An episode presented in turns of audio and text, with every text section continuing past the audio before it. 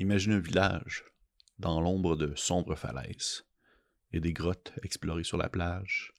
Il y a un monument antique qui s'élève, des villageois qui ont été mutés par des pouvoirs caniques, des phares ainsi qu'une tour sous-marine d'un mage qui a disparu. Aujourd'hui, je vous présente euh, The Isle of the Pleasant Mage pour Old School Essential, toujours, faut le mentionner, qui a publié en fait ce beau petit module. Il s'agit de Necrotic Gnome. L'auteur est Don Stroud, un auteur que je ne connaissais pas. C'est la première fois que je lis un module de lui. Les artistes sont David Hodgkin, Glenn Seal et Anna Urbanek. Euh, encore une fois, il s'agit d'un petit cadeau qui m'a été offert par euh, des tours ludiques, euh, une boutique située à Québec ainsi qu'à Donnacona, qui, et je crois, selon moi, possède, est la seule boutique au Québec qui possède les ouvrages de OSE donc, si c'est ce genre de choses qui vous intéresse, allez jeter un coup d'œil sur leur site internet ou le playlist, ça va leur faire grandement plaisir de vous aider. Mais d'ici là, de quoi est-ce que parle The Isle of the Plungent Mage? Eh bien, il s'agit d'un module euh, vraiment à la manière d'un sandbox. Euh, côté thématique, c'est encore une fois, il faut s'attendre à l'aventure avec un grand A à la OSE, du dungeon crawl, l'exploration du terrain, euh, mais aussi également quand même un certain segment qui est un peu plus social que d'autres, euh, que j'ai peut-être déjà abordé sur la chaîne. Il y a beaucoup quand même de, personnages non joueurs avec lesquels on peut interagir, surtout ceux qui habitent dans le petit village côtier, non loin de, on va dire, de la zone à explorer en quelque sorte. Euh, des gens qui ont des secrets peut-être à dévoiler, des gens qui ont des informations primordiales à partager afin de pouvoir découvrir qu'est-ce qu'il en retourne euh, concernant la disparition de ce mage qui euh, travaillait sur euh, des projets top secrets de magiciens dans la, sa tour sous-marine. C'est vraiment, une mise en contexte un peu plus mystère et découvrir qu'est-ce qui, quelle anguille se cache sous, roche, alors que d'autres que j'ai pu présenter justement étaient peut-être un peu plus tournés vers l'exploration directe sans nécessairement avoir de d'objectifs euh, en tête, euh, outre euh, la, rester en vie ou passer le donjon. Mais celui-ci va en plus tourner vraiment justement vers l'espèce de, dévoilement de tout ce qui entoure cet endroit tout de même qui, à première barre, semble naturel, normal, mais qui cache son lot de secrets et son lot de découvertes. Donc, euh, c'est quand même assez rafraîchissant, sans vouloir faire de mauvais jeu de mots en lien avec euh, le fait que ça se passe en bonne partie sous l'eau, mais c'est une belle découverte qui, je trouve, encore une fois, euh, adapte bien les règles de OSE à quelque chose d'un peu plus que qu'est-ce qu'on avait à l'époque lorsque les, les, règles ont été publiées pour la première fois.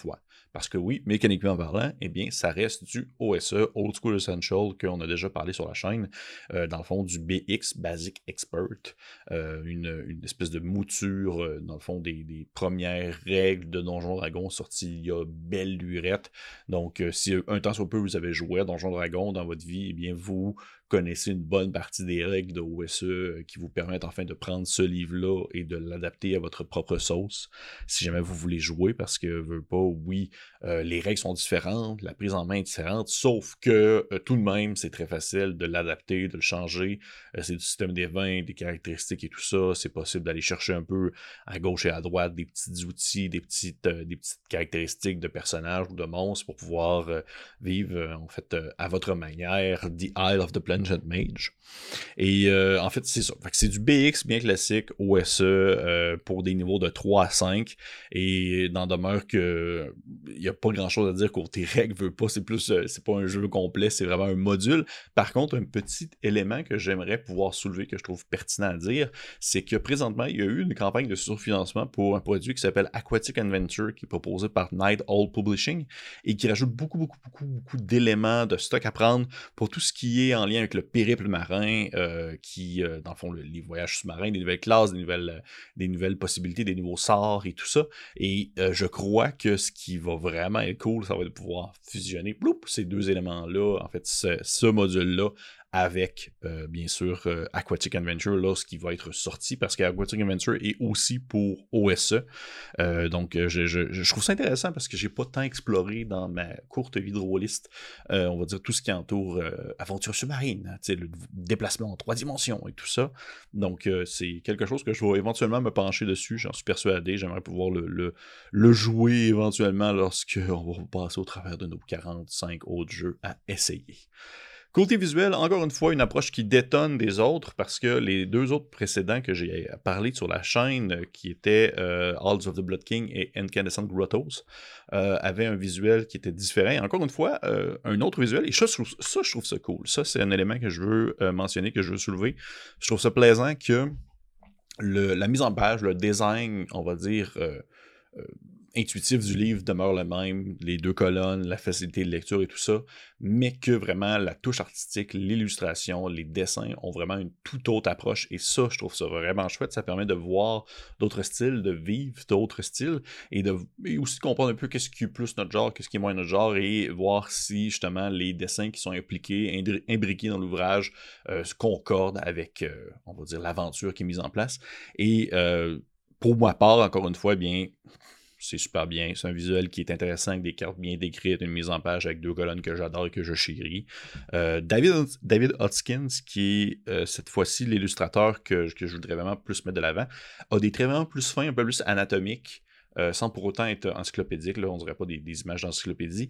Et ça détonne aussi justement des autres, des deux précédents que j'ai parlé. Et j'apprécie bien son style sans nécessairement être mon préféré. Ça, je trouve que c'est ça, a une belle, une belle vie puis une belle, une belle transposition dans l'ouvrage, des belles couleurs et tout ça. Côté critique, même niveau, pour vrai, euh, même niveau de qualité, côté design, côté mise en page, côté efficacité, euh, la rapidité à laquelle on a euh, l'information, on assimile, on la comprend à ce niveau. OSE est selon moi un phare dans la nuit et j'adore l'efficacité avec laquelle c'est facile de prendre le module en main et de le jouer sans vraiment se dire Oh non, faut, c'est à quelle page déjà? À, tourner les pages frénétiquement. Non, tout le support à partir du moment où vous l'avez, exemple physiquement, puis même en PDF, vous avez tout ce que vous avez besoin super rapidement intuitivement pour aller chercher vos informations. Et ce qui est vraiment cool, c'est que souvent les PDF, eh bien, à l'intérieur, il va y avoir dans le fond des petits encadrés où il va avoir, dans le fond, ils vont vous dire euh, Ah, euh, dans le fond, tel monstre se trouve à tel endroit, petit encadré, page 22. Puis tu le sais que genre, tu fais Oh shit, ok, c'était la page 22. En PDF, on peut cliquer dessus afin de pouvoir directement, dans le fond, se transposer à la page 22. Pour moi, c'est tout ce qui fait partie de la beauté de la gamme de Necrotic Gnome, c'est sa facilité à pouvoir euh, c'est son intuitivité, son efficacité à être mis en place. Je pense que c'est un super bel exemple euh, d'une aventure qui est bac à sable. Il n'y a pas de destination fixe vers laquelle les joueurs doivent se rendre. Euh, ils peuvent faire leur propre choix pour, pour ce qu'ils veulent explorer. C'est pas tout nécessairement qui est obligatoire à être exploré. Il n'y a pas de quête en soi, mais une histoire qui s'est passée dans la ville, qu'est-ce qui se déroule, et à mesure que les joueurs collectent des informations, ils finissent par apprendre un peu plus, un peu plus, un, peu plus d'informations sur qu'est-ce qu'ils peuvent faire. Vous pouvez, dans le fond, plonger cette ville-là dans n'importe quel décor, vous pouvez le prendre, le transposer, le mettre ailleurs, le mettre dans votre univers. Elle va, c'est un micro, un microcosmos, c'est une micro-société qui est prenable et que vous pouvez dans le fond le transposer dans votre propre setting. Pour moi, c'est la meilleure manière de faire pour l'instant. Euh, ça va être, euh, ça, va très bien s'imbriquer. Il n'y a pas de, de, on va dire de de prétexte ou de mise en contexte qui est beaucoup trop demandante pour les joueurs. À ce moment-là, ils peuvent faire ce qu'ils veulent, comment est-ce qu'ils veulent, euh, tant aussi longtemps que c'est de la magie puis du médiéval fantastique. Sinon, vous vous éloignez un peu, euh, on va dire, de l'essence même du livre. Donc, pour ma part, c'est vraiment très très cool, très très facile à prendre en main. C'est pas l'aventure que je trouve la plus incroyable. J'ai vraiment eu plus un coup de cœur pour Halls of the Blood King. Euh, parce que ben, c'est des vampires, puis c'est comme un peu Space Fantasy. Mais euh, encore une fois, très belle réussite de, de OSE, euh, très belle réussite de Nick Gnome.